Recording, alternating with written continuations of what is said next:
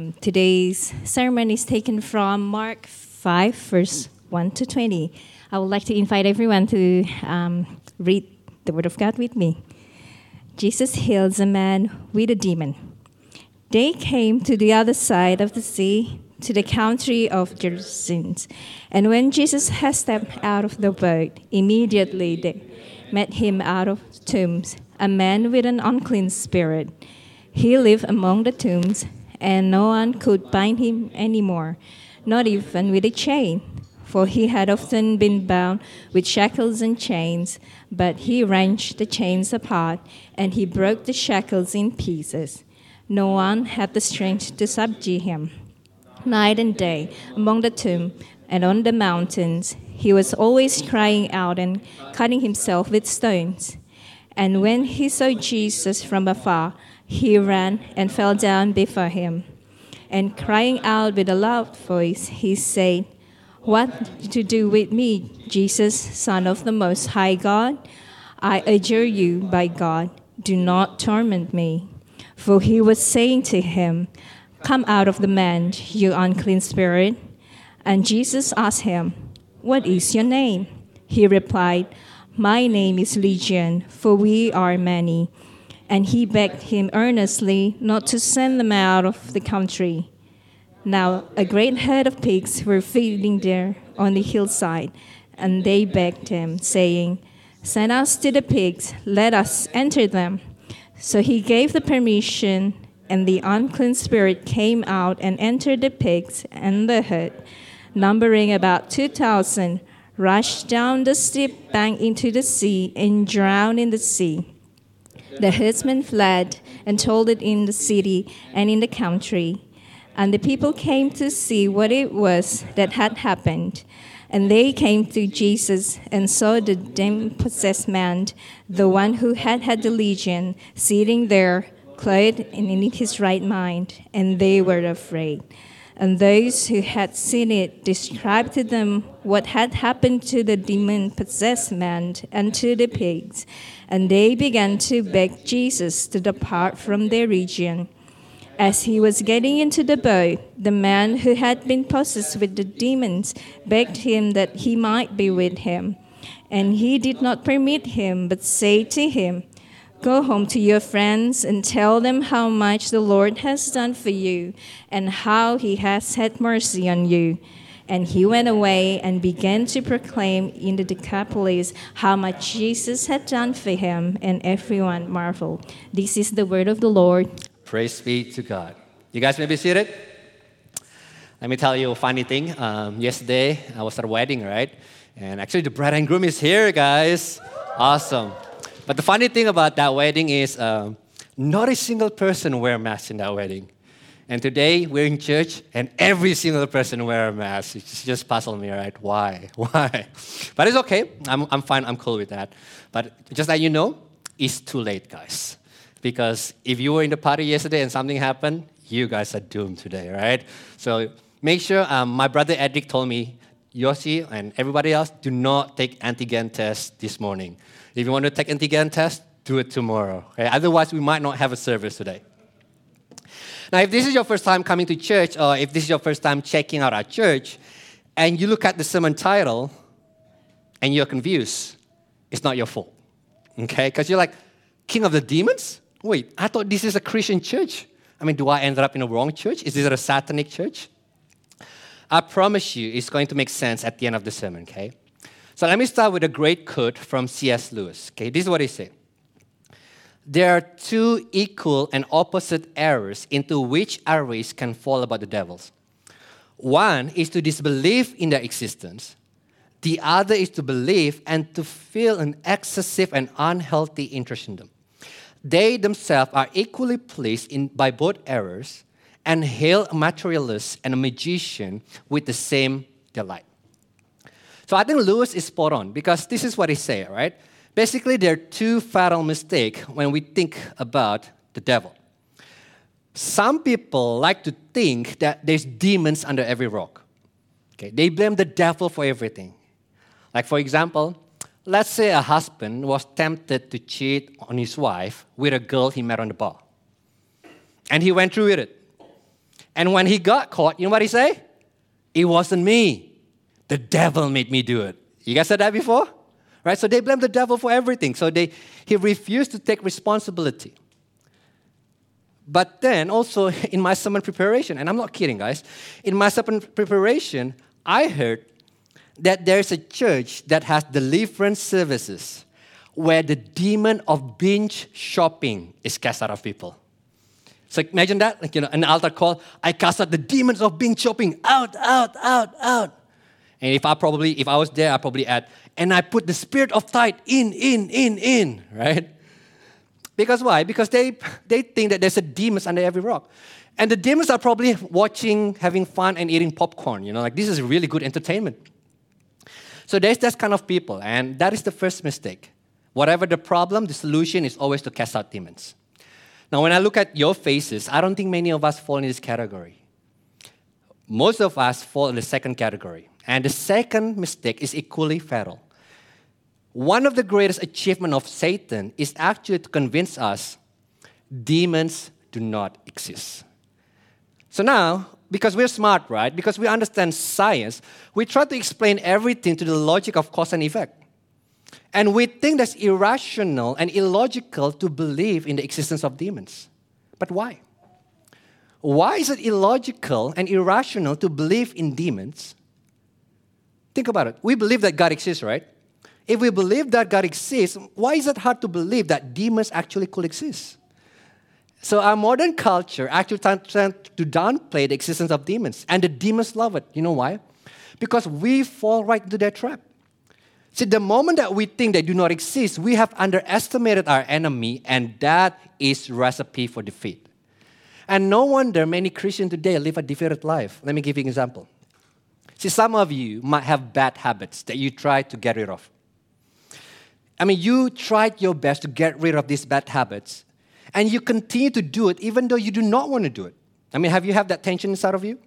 And before too long, what happened is your life become out of control, and then you try to go to therapy. And your therapist explain, okay, this is what is wrong with you. And they're great at it. I mean, therapists are excellent at pointing out what is wrong with you. But you know what's their problem? They can't help you to get out of it. And then you're stuck, right? And it's not because you lack willpower. Do you know why you're stuck with that habit? Let me tell you why. Because the demons have you in change. And there's nothing you can do to break that change. So if you try to those, deal with those bad habits simply on willpower, let me tell you, you are bound to fail. Because there's a limitation to that. Your enemy has blinded you from seeing the truth. So here's the bad news and here's the good news. The bad news is there's a wicked supernatural force at work that is far stronger than us. The good news is Jesus can break the chains of evil and set us free. Okay, and that's the point of our passage for today. So if you remember what happened last week, remember how Jesus and the disciple just experienced violent storm at the sea? And Jesus stilled the storm by his word. And now Jesus got to the other side of the sea and he's about to meet a man with a violent storm inside of him. And this passage is the longest and most detailed account of exorcism in the whole Bible. And it tells us that there is one person who has power and authority over chaos. And just as Jesus overcame chaos of the storm in the sea, Jesus overcome the chaos of demons of hell in a person. And the purpose of this passage is not just to leave us awestruck at God's power, oh no, but for us to consider how much the Lord has done for us. Okay? I have four points to my sermon, so slightly longer than last week. Fallen condition, deliverance, reversal, and the wonder. Let's look at the first one. Fallen condition, verse 1 to 5. They came to the other side of the sea, to the country of the Gerasenes. And when Jesus had stepped out of the boat, Immediately there met him out of the tombs a man with unclean spirit. He lived among the tombs, and no one could bind him anymore, not even with a chain, for he had often been bound with shackles and chains. But he wrenched the chains apart, and he broke the shackles in pieces. No one had the strength to subdue him. Night and day among the tombs and on the mountain, he was always crying out and cutting himself with stone. Now, we're not exactly sure where Gerasene is, right? We, we're not sure. But one thing that we do know that Gerasene is actually a Gentile area. So when Jesus got to this place, the moment that he steps out, he's greeted by strange men. And look at the description of this man. First, it says he has unclean spirit. What does that mean? That means this person is demon possessed. He has demon living inside of him. Second, this person live among the tomb. Now, if we know someone who live among the tomb, we naturally avoid that person, right? We think that person is cuckoo, right? By the way, live among the tomb, not around the tomb, okay? So Nofi, wherever you are, you're safe, okay? but living, this is living among the tomb, not around the tomb. But even if it's bad for us, it's even worse for the Jews. Do you know why? Because if a Jew touch a dead body, he is considered unclean for seven days. So to live among the dead is actually the worst of all possible circumstances of uncleanness from Jewish perspective. And third, this event take place at a Gentile region. And you guys know the Jews and Gentile they hate one another, and the Gentile are considered unclean. And fourth, these men live near people who raise pigs. And once again, pigs are unclean to the Jew. So let's put it together.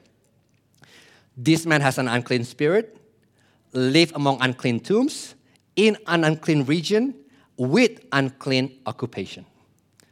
With another word, this is a big no no for any Jews. No Jews would want to come near this person whatsoever. And not only that, but if we look at the description, the man is in a miserable condition. He's demon possessed and he cannot be tamed. So what happened is people try to bind him with chains, but it does not work because this dude has supernatural strength that no one could subdue. And he yells at people, he screams, he cries, he cuts himself, and he torments others. Basically, he is the worst neighbor you could ever have. Right? But contrary to all recent and cultural expectation, Jesus made this man.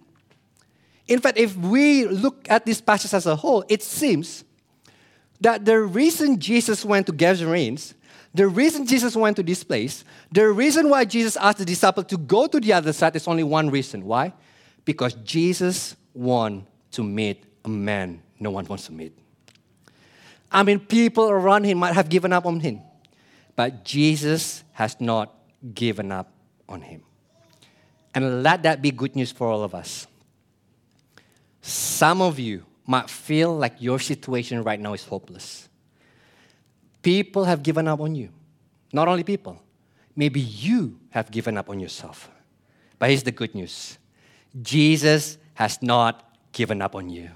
He wants to meet you, and tonight might be the night that you will encounter Him and He will change your life. But here's a question that we must answer, right? Well, yes, does demon possession still happen today? Okay. I myself, I never experienced the kind of demon possession that we see in this text. The closest I came to meeting a demon possessed person was actually a few weeks ago. No kidding. It was the Monday when all trains in Sydney was not running. Remember that? Remember that day? I mean, the traffic was extremely bad. I was driving to Mascot, and suddenly a man in a van tried to cut into my lane. And like every good driver out there, I did not give in. And he was very upset. And he was very upset. But then the car behind me gave in, so he ended up behind my car, and we were at red light. And he was behind me, and he honked at me for a long time. He cursed at me, and he gave me the wonderful finger. And I responded by rolling down my window and I gave him the hand. Not the finger, the hand. so I'm basically, and I, I yell out, What is wrong with you, right? I'm like, I'm doing that. And he got even angrier. He told me to get out of my car and fight him. But there's no way I was going to do that. Not because I was a pastor, but because I peeked at my side mirror and I was 100% sure he could kick my butt. 100% sure. Yes, I'm a coward and I'm weak, and I'm proud of that because Jesus is my strength. but I thought that was it, right? I thought that was the end of the story. But then when the light turned green, this dude quickly switched to the other lane, drove past me, and cut into my lane and stopped his van in between two lanes. So now he stopped traffic of both lanes, my lane and the lane next to me, so that Jesse can cuss at my face. And he did that for 15 seconds before he eventually drove off. And that's the closest I came to demon possessed person. Okay. That was crazy. But I know people who met an actual demon, demon possessed person like the one in our text. I don't have to look far. One of them is my dad. Okay? There was one time in Bali, well, if you grew up in Bali, then you know this is common thing in Bali. Um, there was a demon possessed person, and my dad went to his place. Okay? And the demonized person, he never met my dad before. But when my dad met him, you know what he say? Oh, it's you, Samuel. Where are Arifin and Frankie? So, yes, ladies and gentlemen, my dad was an exorcist, and the demons knew him. You don't want to mess with him. But in modern country like Australia, the question was, well, does this kind of demon possession still happen? Well, it's not common, but let me argue with you that demon possession still happen in a lot more subtle and effective way. Because today, a demonized person can look like an ordinary person. They can even be leaders in the church. And I'm kidding. The truth is, there's a cosmic struggle for the heart and soul of every human being. The man with unclean spirit in this story give us a shocking picture of what happened when Satan is winning. Because here's what the Bible tells us about our condition before Christ. In Ephesians, Paul gives us a very bleak description of people outside of Christ. Ephesians 2, verse 1 to 3. This is what Paul said.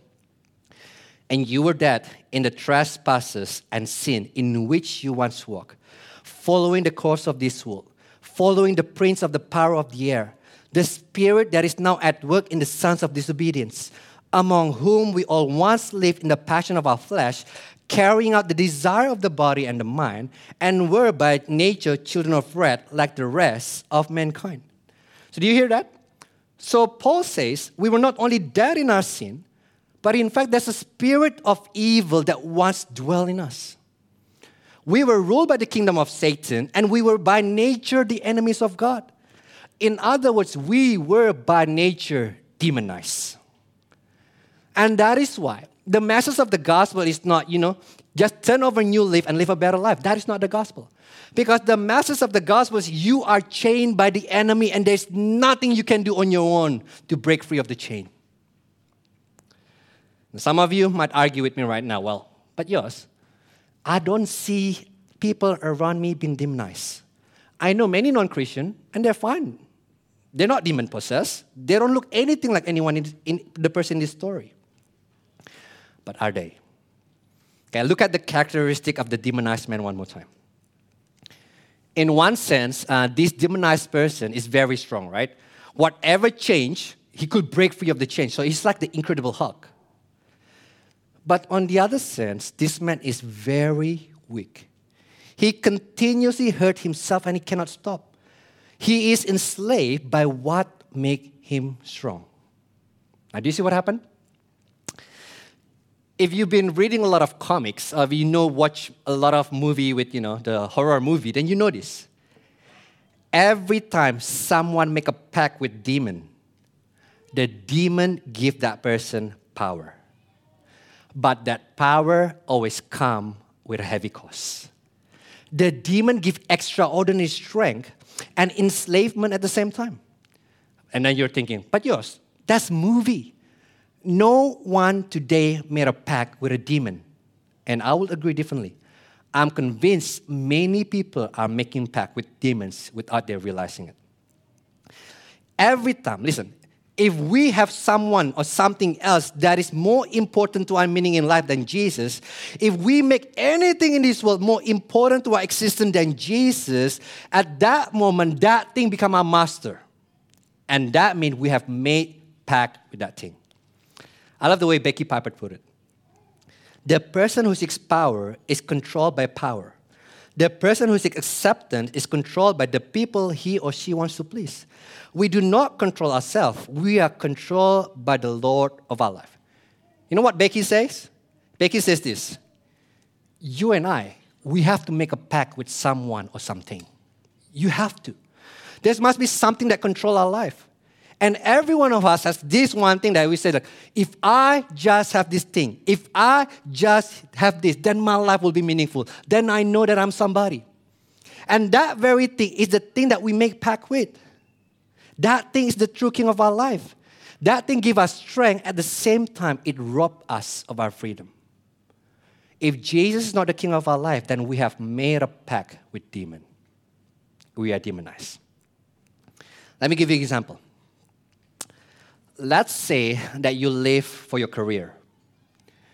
I mean, you might call yourself Christian, but really what drives you, what gives you meaning in life, what actually makes you feel like you're somebody is if you have a successful career. So you made a pact with your career. Here's what happened.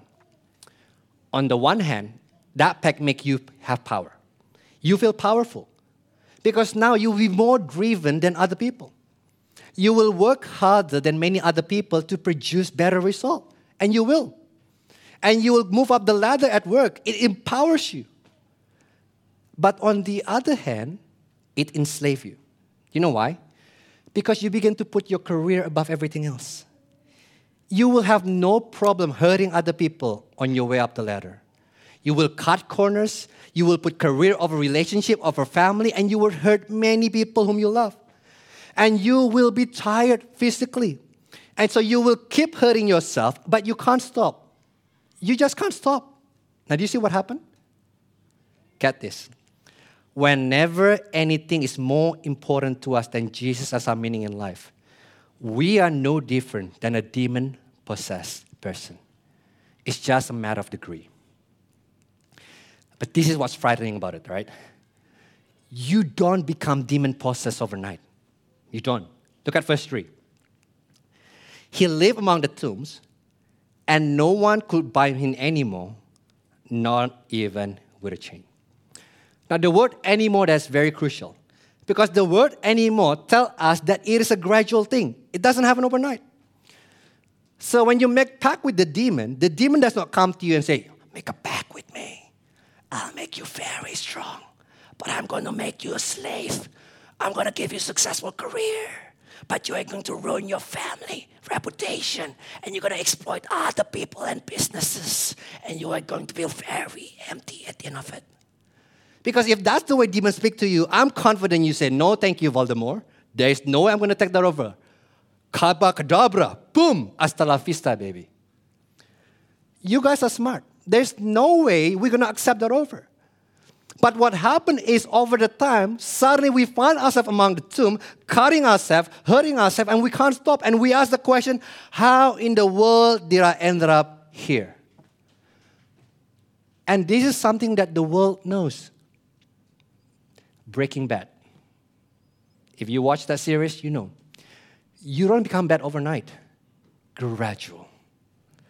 Over the years, at the beginning, you feel like you're powerful, you're somebody. But over the years, you lose more and more power. And before you know it, you are already enslaved.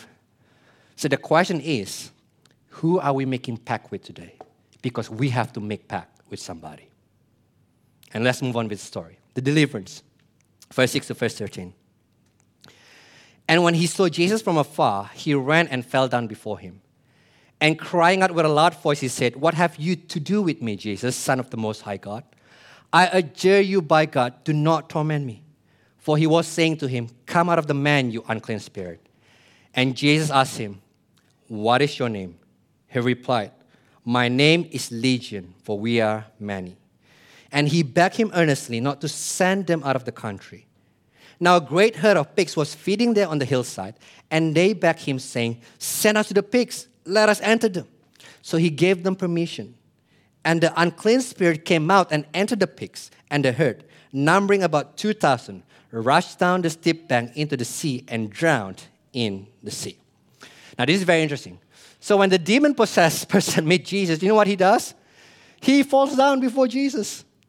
I mean, Jesus doesn't even have to do anything. Jesus just showed up And the demon trembled at the sight of Jesus. Because why? The demon know exactly who Jesus is. They're not blurred to the identity of Jesus. He said, Jesus, you are the Son of the Most High God. And then he says to Jesus, Swear by God that you will not torment me.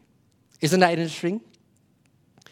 Why does the demon want Jesus to swear, to swear that he won't torture him? Because all demons know, listen, all demons know that there will come a time where they will be tortured. They know that there will come a time that they will be utterly defeated. It's not a matter of if, it's a matter of when. And they live in fear of that day. And they know that day is coming, and they know there's nothing they can do to stop it. So, what the demon does is not trying to stop it, but the demon protests because it's not the time yet. Parents, it's like when your kids try to argue with you, right? It's time to sleep, and they protest, Mom, it's still 9:58 p.m. You say I can stay up until 10 p.m. I still have two more minutes. And this is what the demons say. It's not time yet for you to punish me. I still have two more minutes. And then Jesus asked him, What is your name? And this is interesting. He said, My name is Legion, for we are many. So apparently there are many, many demons inside of him. And legion is actually a military term that describes about 6,000 Roman soldiers. And the point is not that there are 6,000 demons inside of this man, but the point is that there's an army of demons that enslaved this person. But here's what's amazing an army of demons cannot do anything before the presence of Jesus. I mean, they don't even try to challenge Jesus. They beg Jesus for mercy not to torture them which tell us something amazing about our King. Just as Jesus has authority to calm the wind and the wave at his voice, Jesus has absolute authority over demons. The demons are powerless before Jesus. In fact, they say, Can we enter the pigs? So the demons actually has to ask Jesus permissions to enter the pigs. So my friend, this is who Jesus is he not only have absolute authority over the storm, Jesus has absolute authority over demons. Jesus is the king of demons. So then Jesus gave permissions, and the demon entered the pig, and 2,000 pigs jump into the sea and commit suicide. Now, I know what's in your mind right now. Here's the question that you have in your mind right now What's up with the pigs? Right? So I look at many commentaries to find the answer. And after I read them, my conclusion is I still don't know what's up with the pigs. Okay? The best one that I read says this. This is cool, but I'm not sure. It says, The pigs live and die for the glory of Christ. These 2,000 pigs become famous in history for being used by Jesus to demonstrate Jesus' authority over demons. Yeah, maybe. I'm not convinced. So even though I'm not sure what's up with the pigs, but I do understand that the way we think about pigs and the way these people think about pigs are very different. See, when we read what happened with the pigs, we immediately think, oh, such a poor little piglets. Some of you think about animal rights. Or if you're more like me, we think, dude, that is a lot of bacon and pork chops. But not them. For the people in the story, what happened with the pigs, they immediately think, look at all that money we lost. Because for them, pigs equal money. Now, I have friends in Surabaya who runs a pig farm, and he told me that to have 10 healthy pigs is actually good enough to run a decent business. And what we have in this story is not 10 pigs, but how many pigs? 2,000 pigs. So this is a big business. And to lose 2,000 pigs is extremely costly. It is an economic catastrophe to the owner. But here's what I want you to get. In the eyes of Jesus, the restoration of one person is far more important than the vast amount of wealth. He's willing to sacrifice 2,000 pigs just to rescue one demonized man. for Jesus, I mean, the value between the two, they're not even comparable and not worth even mentioning. For what does it mean to have all the wealth in the world but to lose your soul? Jesus' currency is very different from ours. But I want you to see what happened next. It's beautiful, the reversal. Verse 14 to verse 17. The herdsman fled and told it in the city and in the country. And people came to see what it was had happened. And they came to Jesus and saw the demon possessed man, the one who had beat the legion, sitting there, clothed and in his right mind, and they were afraid. And those who had seen it described to them what had happened to the demon possessed man and to the pigs. And they began to beg Jesus to depart from their region. So the news traveled fast, you can imagine, right? So the herdsman went back to the city and said, The pigs, the pigs, the pigs. And the town people said, What's happened to the pig? And the herdsman replied, The pig commits mass suicide. And the crazy two men is sane. And people just like, hold on a second, that doesn't make any sense. So they quickly run out to meet Jesus and they see for themselves what has happened. And when they come to Jesus, they are shocked because they see the crazy man is now normal. The man that was all over the place, the man that they tried to chain but they cannot, he's now sitting down. The man who was always tearing his clothes and walk around naked now has his clothes on. The man who was always crying out like a madman and cutting himself now sits down and talking to Jesus. This is a complete reversal of who he was before. What does it teach us? Listen. It tells us a very important lesson. lesson. There is no one, there is no one beyond the power of Jesus to restore. I mean, look at me, okay? Eye contact. It does not matter how demonized you are. By that, I mean, it does not matter how deep you are in chain right now. It does not matter what kind of shackle that you have in your life right now. It doesn't matter what sort of pact you made with the demon. There is hope for you. I may not know how bad your situation is, but I know Jesus. Jesus is able to restore a man with many demons at his word. And the same Jesus can restore your life. And here's my question eye contact. What is enslaving you right now? Is it porn? Is it sexual addiction? Is it drugs? Is it your family? Is that your career? What is it the thing that makes you enslaved right now that you know you feel like you gotta have it, but it actually rob you of your freedom? What is that thing that you've been struggling for years? No one might know. But the good news is Jesus knew, and Jesus come to meet you. My encouragement is this get help. There are people in this church who are more than happy to help you. There's me, there's Pastor Sam, there's your MC leader, and we will help you to work it out together. Because the good news of the gospel is this He wants to set you free. And you do not hear this message by accident. Jesus wants to restore you. But I want you to look at the response of the townspeople because it's very interesting. No praise for Jesus, no thank you, no welcoming of the man, but fear. Rather than celebrating the fact that a demon possessed person set free, the people are afraid of Jesus. They're so afraid to finally they say, you know, Jesus, why don't you walk away from us? We do not want you. Why? Well, I can think of two different reasons. First, they see what happened to the pigs. Now remember, pigs are source of income. And they think, if we lost 2,000 pigs for one man, if we lost 2,000 pigs in one afternoon, how much more we will lose if Jesus remained in our city?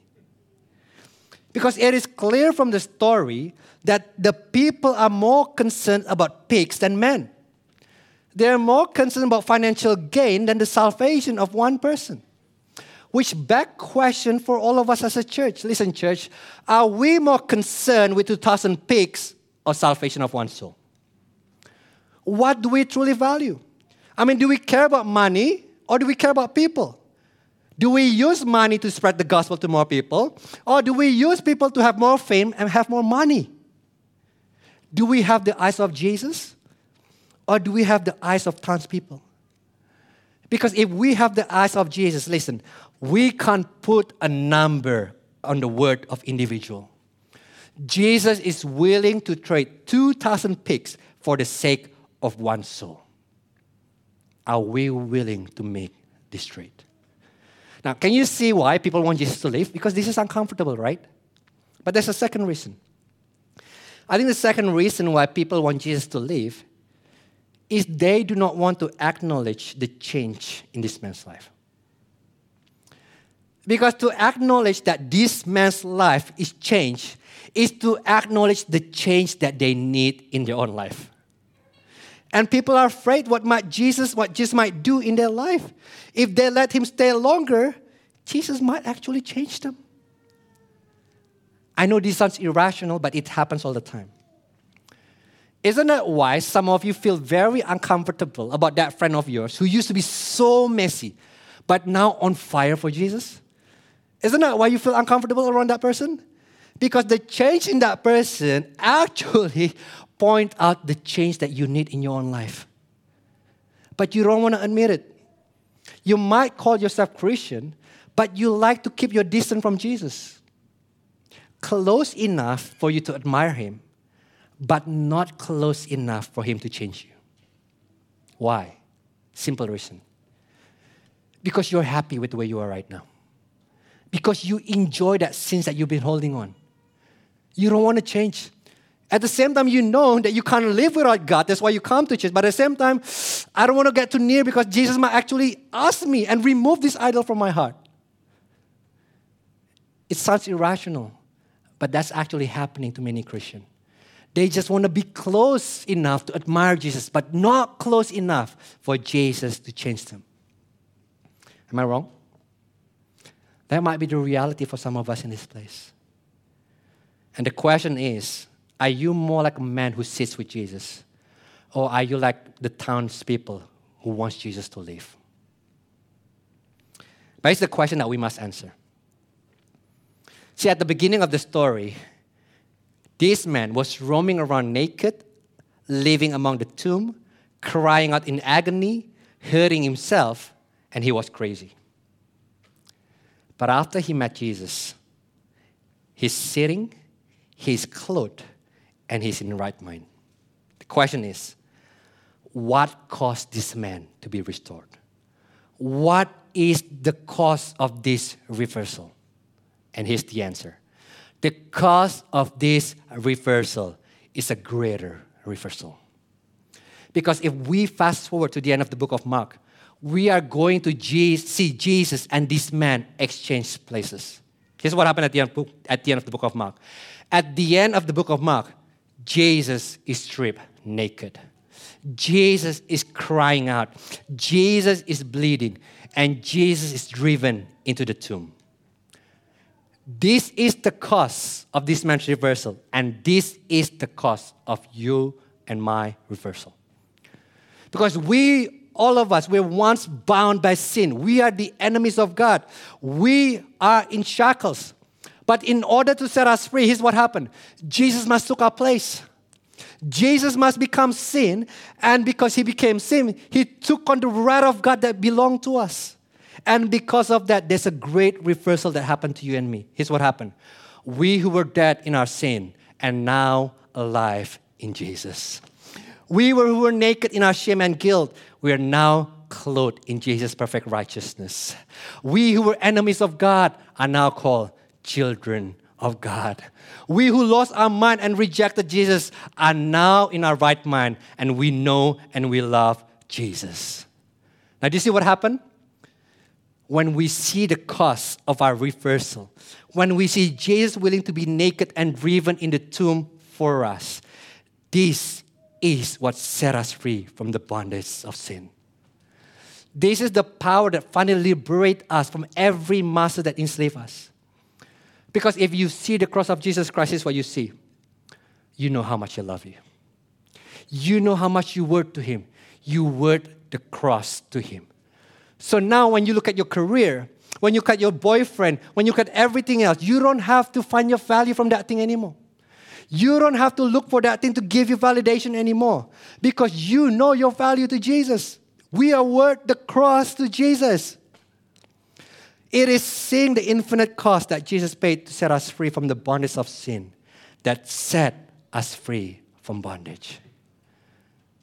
So, do you want to be free of your bondage today?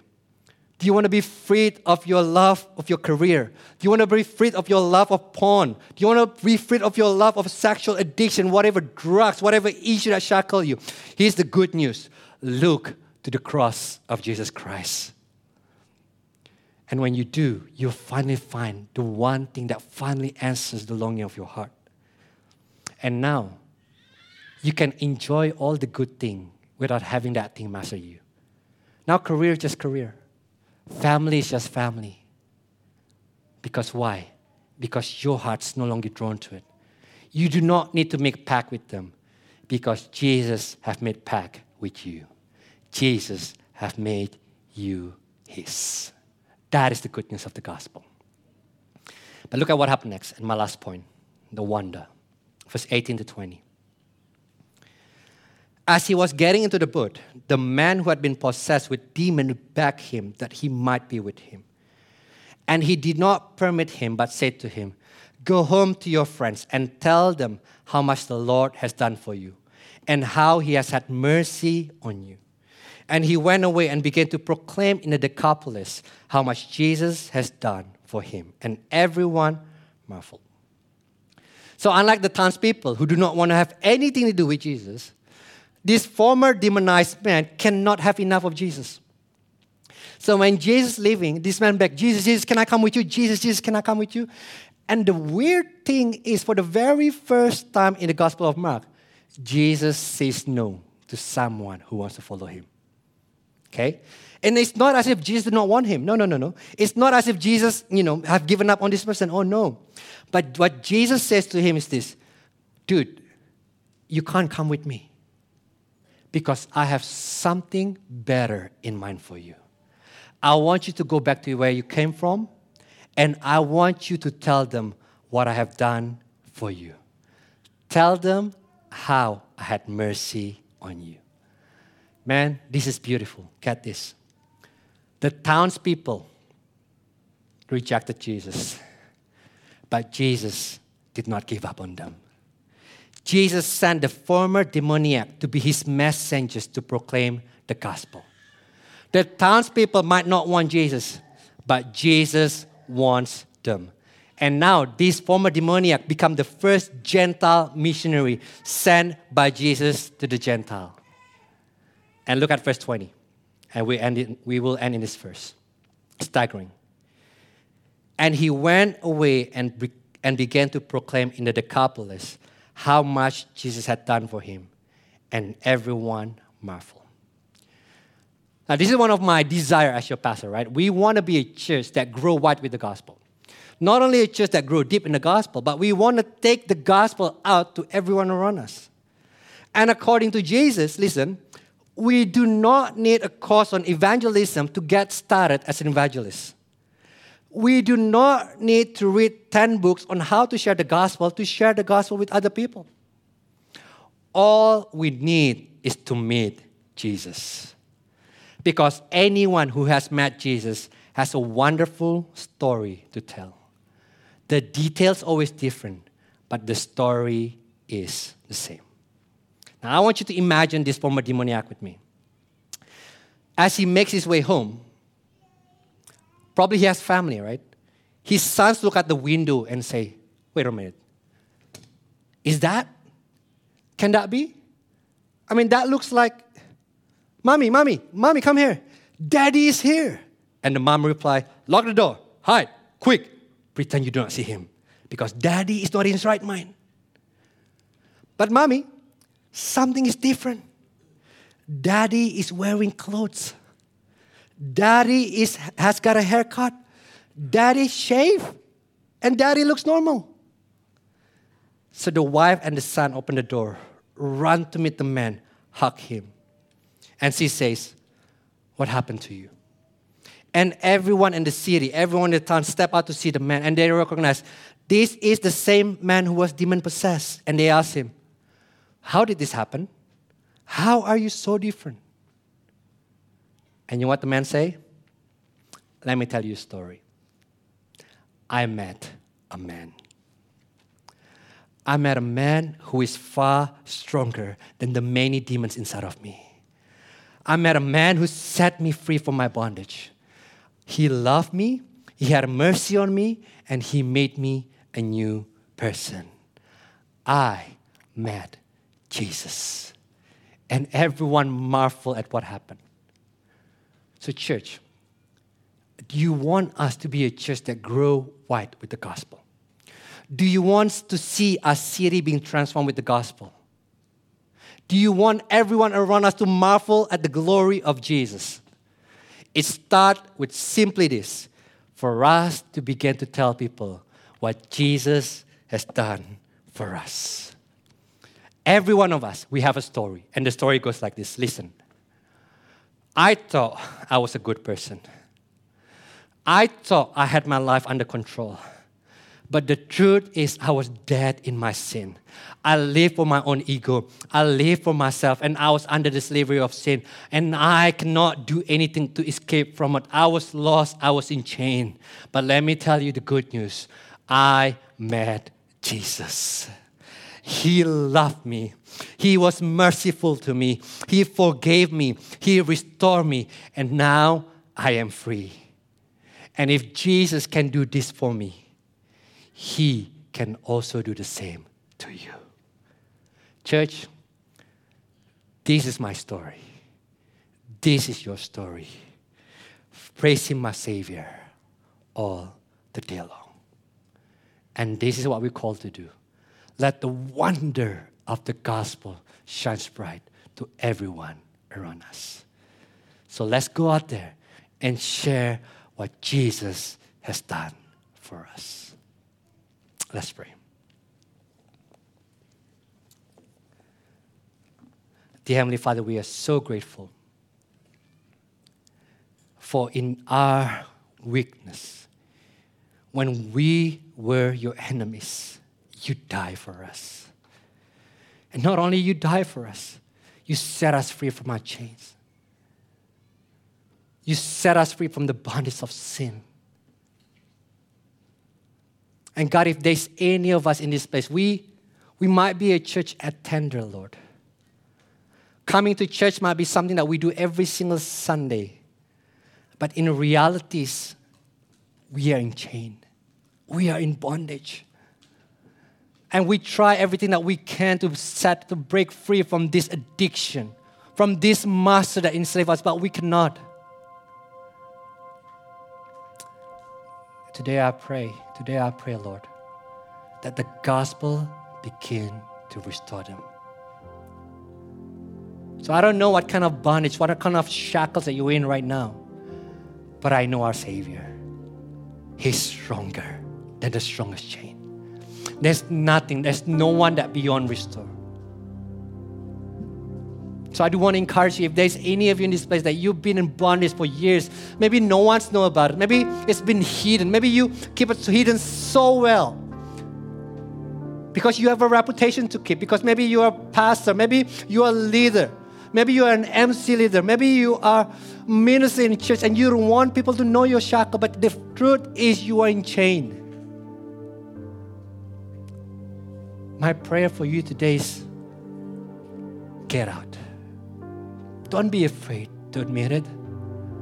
Because when you admit it, when you finally get out of that chamber, when you finally get out of that closet, the grace of Jesus is more than powerful enough to heal you and restore you. So, what is it? What step that you need to take tonight or in the next coming days to be free of your change? To be reminded of the truth of the gospel. Holy Spirit, I ask that you strengthen them. I ask that you give them the courage and the boldness to take that necessary step. So that, so that one day, Lord, we'll be able to declare to people around us see what the Lord has done for us. And may the wonder of the gospel shine bright in and through. And we ask this in the name of your beloved Son, Jesus Christ, we pray.